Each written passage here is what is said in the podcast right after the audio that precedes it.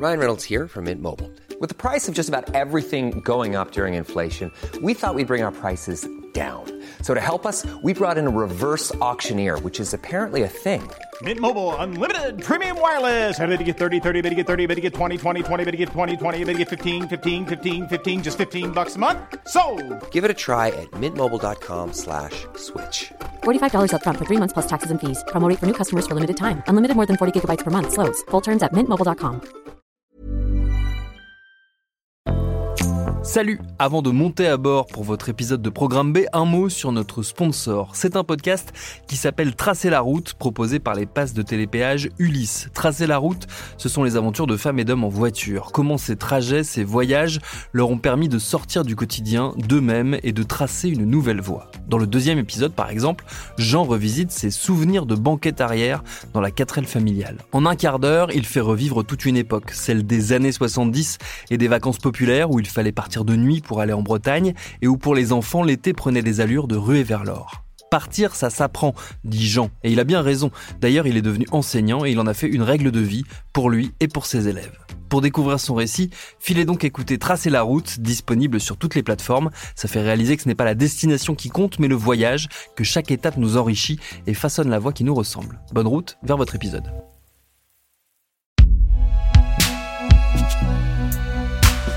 Une production Binge Audio.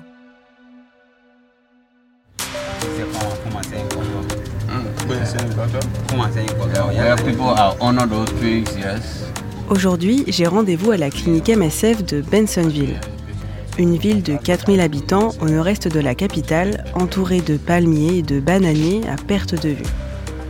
Nous sommes venus récupérer Benjamin, un travailleur psychosocial et son équipe.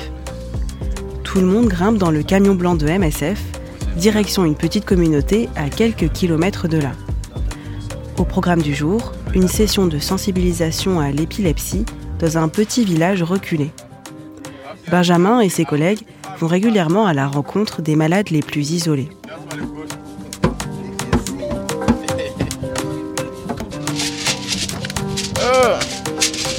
On est un peu serré à l'arrière du camion.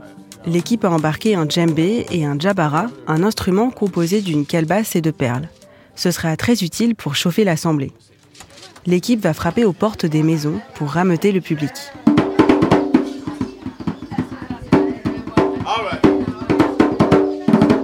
Tout le monde s'installe sous un porche sur la place du village et ça commence.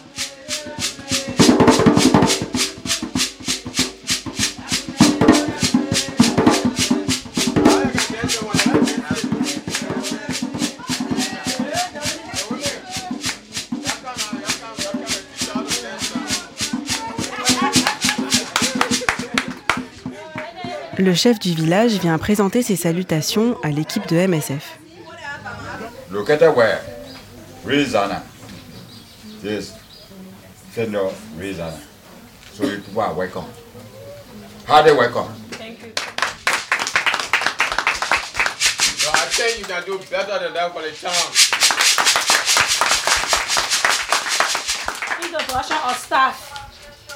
L'équipe se présente en commençant par Benjamin. Au début de la journée, on me l'a présenté comme le clown du service. Et c'est vrai qu'il a la tchatch. So your money, yo. Yo, my name is Ben, Benjamin Wallow.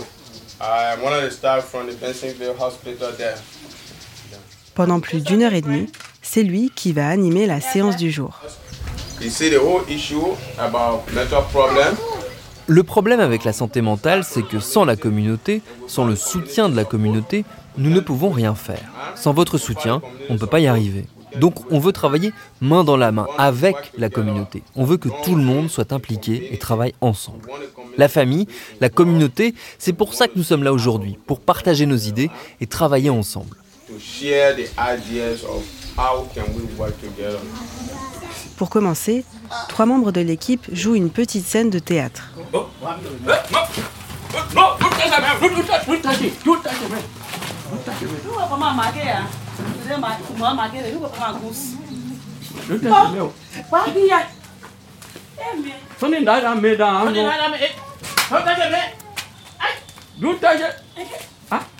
Un homme prend le rôle de l'épileptique, il tombe au sol et mime des convulsions. Deux hommes s'écartent soudainement de lui par peur de le toucher. Une femme arrive en courant. Elle met le malade en position latérale de sécurité. Elle crie sur les deux hommes, leur explique que l'épilepsie n'est pas une maladie contagieuse. La maladie, je ne peux pas l'attraper, tu ne peux pas l'attraper, c'est dans le cerveau.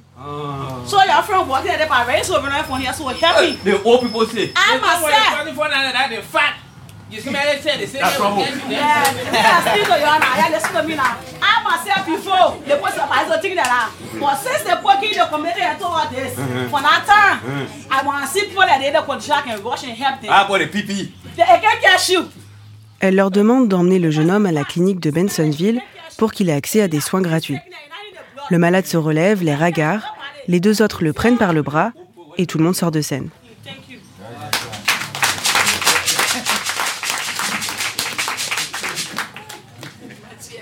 Put your hands together for the drama thing. All right, all right. What did you see happening in the drama and what did you learn from that? Qu'est-ce que vous avez vu dans la pièce de théâtre et qu'est-ce que vous avez appris? J'ai appris beaucoup de choses aujourd'hui. Je vous en prie, levez-vous, je vous écoute. Aujourd'hui, j'ai appris que si quelqu'un tombe à cause de la maladie, il faut l'aider. C'est une maladie du cerveau. Aujourd'hui, j'ai appris ça.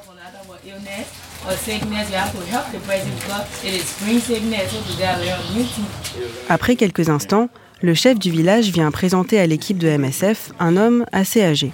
Vous voyez mon frère ici, cet homme Ouais. C'est mon frère, c'est un bon guérisseur. Ce guérisseur traditionnel reçoit chez lui des membres de la communauté pour diverses maladies et notamment pour l'épilepsie. C'est le premier réflexe chez beaucoup de proches d'épileptiques au Liberia. Consulter le guérisseur du village. Il connaît tout le monde et on fait appel à lui pour tous les maux de la vie. Mais pour l'épilepsie, c'est plus compliqué. Un guérisseur traditionnel n'a pas les moyens de soigner cette maladie. Les remèdes à base de plantes naturelles peuvent aider à soigner les blessures occasionnées par les chutes durant les crises, par exemple. Mais pour traiter le patient et mettre un terme aux crises, l'équipe de MSF recommande de se rendre à la clinique. En venant dans des endroits plus reculés, c'est aussi l'objectif pour l'ONG. Créer un pont entre la clinique et les guérisseurs traditionnels. So, Mr. Burma, thank you for coming to our activities. Merci d'être venu. Nous allons travailler ensemble et désormais, nous sommes des partenaires. Nous allons vous contacter pour créer une relation de travail. Quand vous aurez des patients à nous transmettre, nous pourrons les aider ensemble.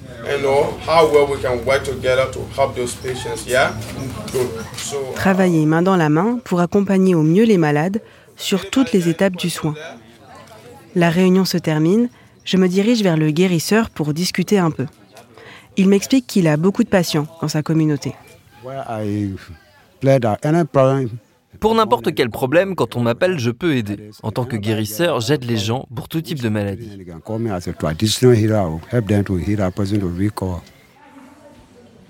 Six d'entre eux sont épileptiques. Pour les aider, il leur administre un remède à base d'herbes médicinales. Pour lui, cette réunion, c'est l'occasion d'en apprendre plus sur les symptômes de l'épilepsie. Et ces informations, il pourra les transmettre aux membres de sa communauté. J'ai apprécié la réunion. Je veux qu'on travaille ensemble et maintenant ils ont mon numéro. S'ils m'appellent, je viendrai. Hier, ils m'ont prévenu qu'ils seraient là. Je n'avais pas d'autre choix que de venir. Je suis prêt à travailler avec eux. Dès qu'ils m'appellent, je serai là.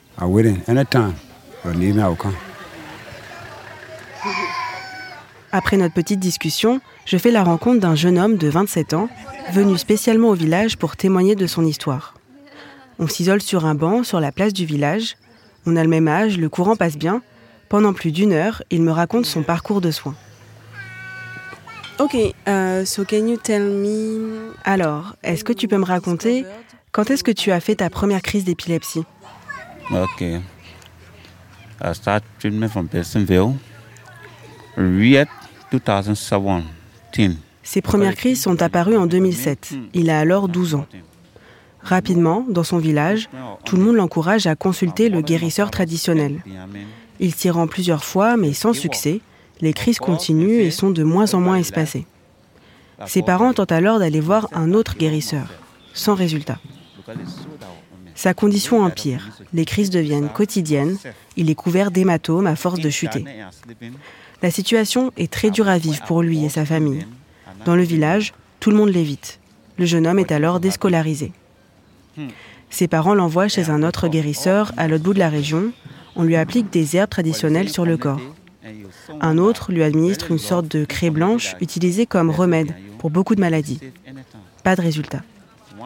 Pour certains, ces cris sont la preuve qu'il est possédé par Mamiwata, l'esprit de la mer. On l'immerge dans l'eau lors d'un rituel, mais les crises continuent. Toutes ces consultations et le transport ont un coût. L'un des guérisseurs demande à la famille 3000 dollars américains. Les parents se démènent, demandent à droite à gauche, mais n'en récoltent que 50. En vain, le remède ne fonctionne toujours pas. Le jeune homme est désespéré. On le pense incurable et proche de la mort. Lorsque ses symptômes sont au plus haut, sa famille l'enferme hors de la vue des autres villageois. Seul, toute la journée dans le noir, il commence à développer une forme de psychose. Il a l'impression d'entendre des voix, des choses, il devient agressif et s'isole de plus en plus des autres. La situation semble insurmontable.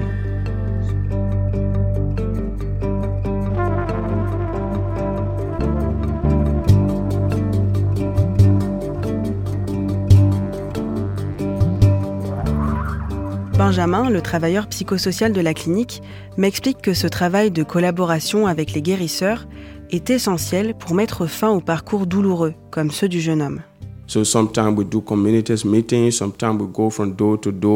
Parfois, nous faisons des sessions de sensibilisation dans les villages. Parfois, nous faisons du porte-à-porte. Nous allons dans les écoles pour nos patients scolarisés, afin de mettre fin à la stigmatisation. Nous faisons aussi ça dans les églises, dans le but de diffuser l'information.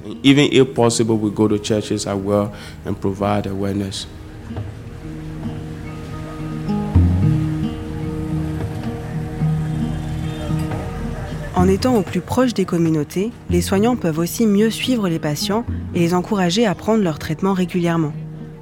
Il n'est pas rare pour Benjamin et son équipe de voir des épileptiques enchaînés dans les villages. En faisant du porte-à-porte, en allant voir les communautés les plus reculées, l'équipe psychosociale peut identifier ces personnes et leur venir en aide. Benjamin connaît bien le jeune homme qui m'a raconté son histoire. C'est un patient de sa clinique. Il faisait des crises de convulsions presque toutes les nuits. Il avait des hématomes sur tout le corps. C'était devenu un paria dans le village. Les gens lui crachaient dessus. Quand ils le voyaient arriver, les gens changeaient de route pour ne pas le croiser.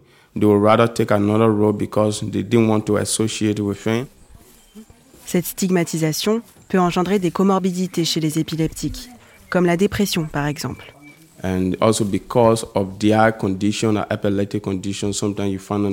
À cause de cette maladie, les épileptiques n'ont souvent aucune estime personnelle. C'est très compliqué pour eux de s'intégrer à la société. Ils sont parfois déprimés. C'est pour ça qu'en séance de thérapie, on essaye de trouver des solutions pour qu'ils retrouvent goût à la vie.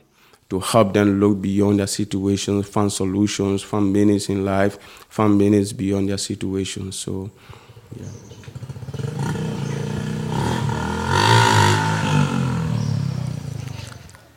When first my brother did it in our own he said our Gina follow me. Me, me. Le jeune homme me raconte que ce n'est qu'après des années de souffrance qu'il finit par entendre parler de la clinique de MSF. En le voyant aller mieux, les membres de la communauté se rapprochent petit à petit de lui. Avant ça, il était agressif, se battait souvent car il se sentait rejeté. Désormais, les gens l'apprécient, lui apportent de la nourriture et passent du temps avec lui. Aujourd'hui, ça fait deux ans qu'il prend son traitement régulièrement. Après deux ans sous traitement, il va beaucoup mieux. Il n'a pas fait de crise depuis cette période et il est désormais intégré dans son village. Les gens qui se moquaient de lui l'apprécient désormais. Certaines personnes lui apportent de la nourriture, discutent et rigolent avec lui. Je veux dire, c'est très intéressant. Il m'a raconté que désormais au village, on l'appelle Lovely 27 parce que quand les gens veulent s'amuser, sourire ou oublier leurs problèmes, ils viennent le voir et parler avec lui. Les villageois sont impressionnés par sa résilience. Et il fait figure d'exemple maintenant. Les gens se disent que s'il a traversé cela, peu importe ce qu'ils traversent, ils peuvent le surmonter. À un moment donné, les gens disaient à ses parents qu'il allait mourir. Ses parents pleuraient. Mais désormais, la communauté le voit grandir, être actif, apprendre des choses. Et il les rend si fiers qu'il est devenu le centre de l'attention.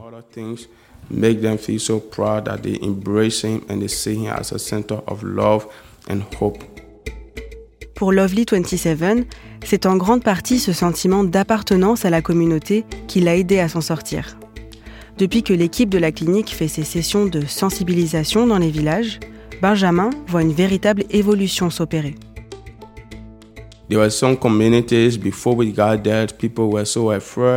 Avant, dans certains villages, les gens avaient peur des épileptiques. On les évitait, on les insultait. Mais après nos interventions, on voit certaines personnes amener des malades à la clinique. Le village s'organise même pour récolter de l'argent pour le transport. Dans certains endroits, les personnes épileptiques travaillaient gratuitement pour les autres. On les forçait à laver les habits des autres ou à enlever les mauvaises herbes. Mais les mentalités ont évolué. On constate un vrai changement. epileptic patients, and so we see this changing through the awareness. Mais pour lui, il faut désormais aller plus loin dans le soin communautaire. So we see that our patients are lacking of other basic support. On voit que nos patients vivent dans de mauvaises conditions. On leur prescrit un traitement, mais ils ont aussi besoin de manger, d'un logement. Mais bien souvent, le proche aidant est aussi celui qui rapporte de l'argent au foyer. Et en tant que travailleur social, quand je vais sur le terrain, je vois parfois des patients qui vivent dans une maison au toit percé. Durant la saison des pluies, je vois des gens dans ces conditions et c'est juste insupportable. Les larmes me montent aux yeux. Mais qu'est-ce que je peux faire? Il aimerait créer un nouveau volet de prise en charge axé sur le soutien financier des patients.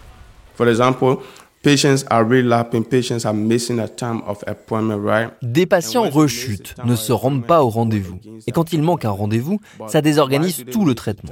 Mais c'est parce qu'ils n'ont pas d'argent pour venir. Si on avait un programme d'aide financière, on pourrait les aider à payer le transport. Parfois, des patients viennent et ils n'ont rien à se mettre sur le dos. Nous pourrions avoir un programme de soutien aux familles en difficulté, aider des familles à monter leur entreprise ou les accompagner dans un projet, leur apporter du soutien pour qu'ils puissent avoir les moyens d'amener le malades à la clinique. On pourrait aussi leur donner de la nourriture.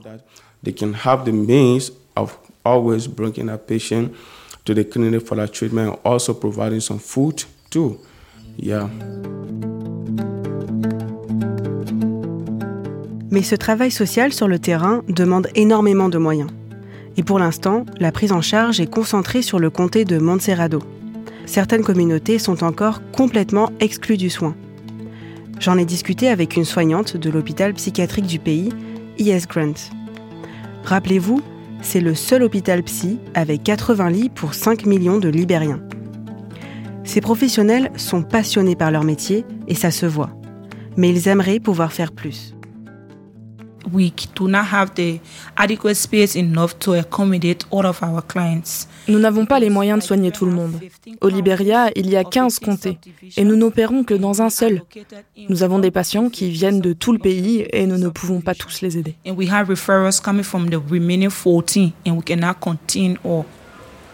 Certains patients arrivent à l'hôpital après des jours de voyage.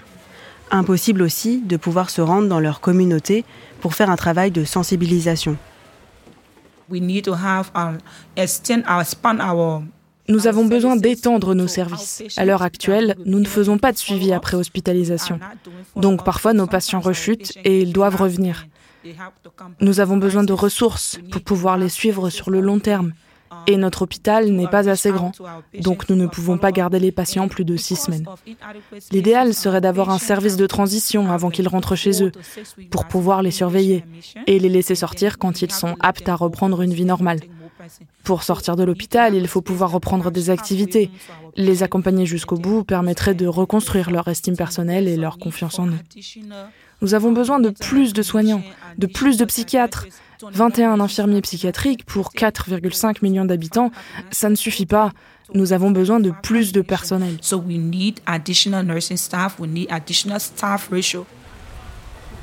Chez tous les soignants, les patients et les proches aidants que j'ai rencontrés durant ces dix jours de reportage, le manque de ressources financières est une source d'inquiétude constante. Uh, et comment vous vivez ce manque de ressources? Ça se passe comment pour vous? Well, um, it's challenging for me because I understand also we are post-war country. Liberia is a post-war country. C'est dur pour moi parce que on vit dans un pays qui a traversé une guerre civile. On a subi plusieurs épidémies et en plus de ça, nous sommes un pays pauvre. C'est dur de faire face à des patients qui n'ont pas les moyens de vivre décemment et qui ne peuvent même pas s'acheter des médicaments. On a quelques histoires qui se terminent bien, quelques success stories. Souvent, les patients rentrent chez eux et ils peuvent reprendre une vie normale. Ils retrouvent un travail et une bonne position dans la société. Et tout ça, c'est grâce au merveilleux staff que nous avons ici, les docteurs et les infirmiers qui font leur maximum. Including doctors and nurses.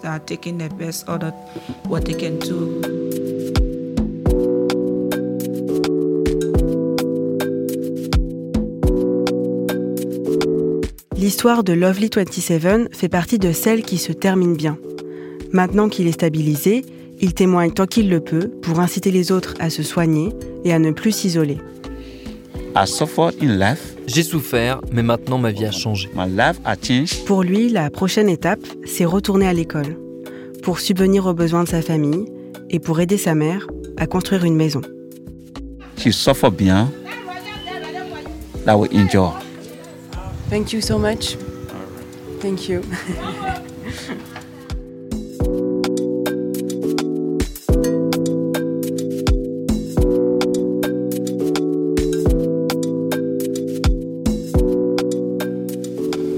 Merci à Iris Ouedraogo pour ce reportage réalisé par Adèle Itel El Madani et produit en partenariat avec MSF. Programme B, c'est un podcast de Binge Audio préparé par Lauren Bess et Charlotte Bex. Tous nos épisodes, les anciens comme les nouveaux, sont à retrouver sur toutes vos applis de podcast. Cherchez-nous sur Internet si vous voulez nous parler et à très vite pour un nouvel épisode.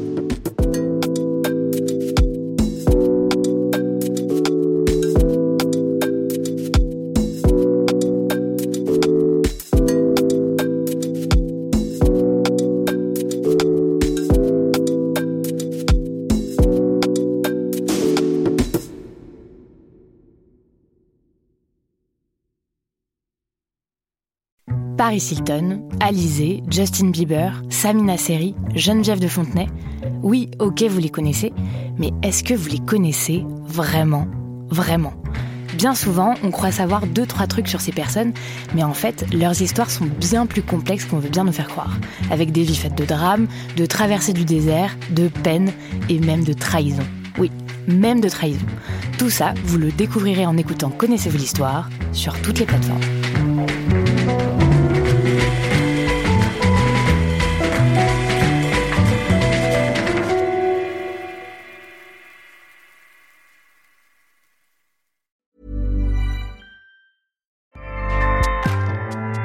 ACAST powers the world's best podcasts. Here's a show that we recommend. This is Roundabout Season 2, and we're back to share more stories from the road and the memories made along the way. We're talking rest stops, if we're stopping to get gas. You will be timed. you will be for sure. Misguided plans. I grew up in the city, so I have like, you know, a healthy fear of real extreme darkness. this was like wilderness. A lot of laughs. Y'all weird, but you, yeah, you, you were different. Like you were real different, bro. I can't really put my finger on it. And so much more. Just goes to show that unexpected things sometimes are the best when it comes to a road trip. Roundabout Season 2, presented by Nissan, is live now with new episodes rolling out every Thursday. Listen and subscribe wherever you get your podcasts.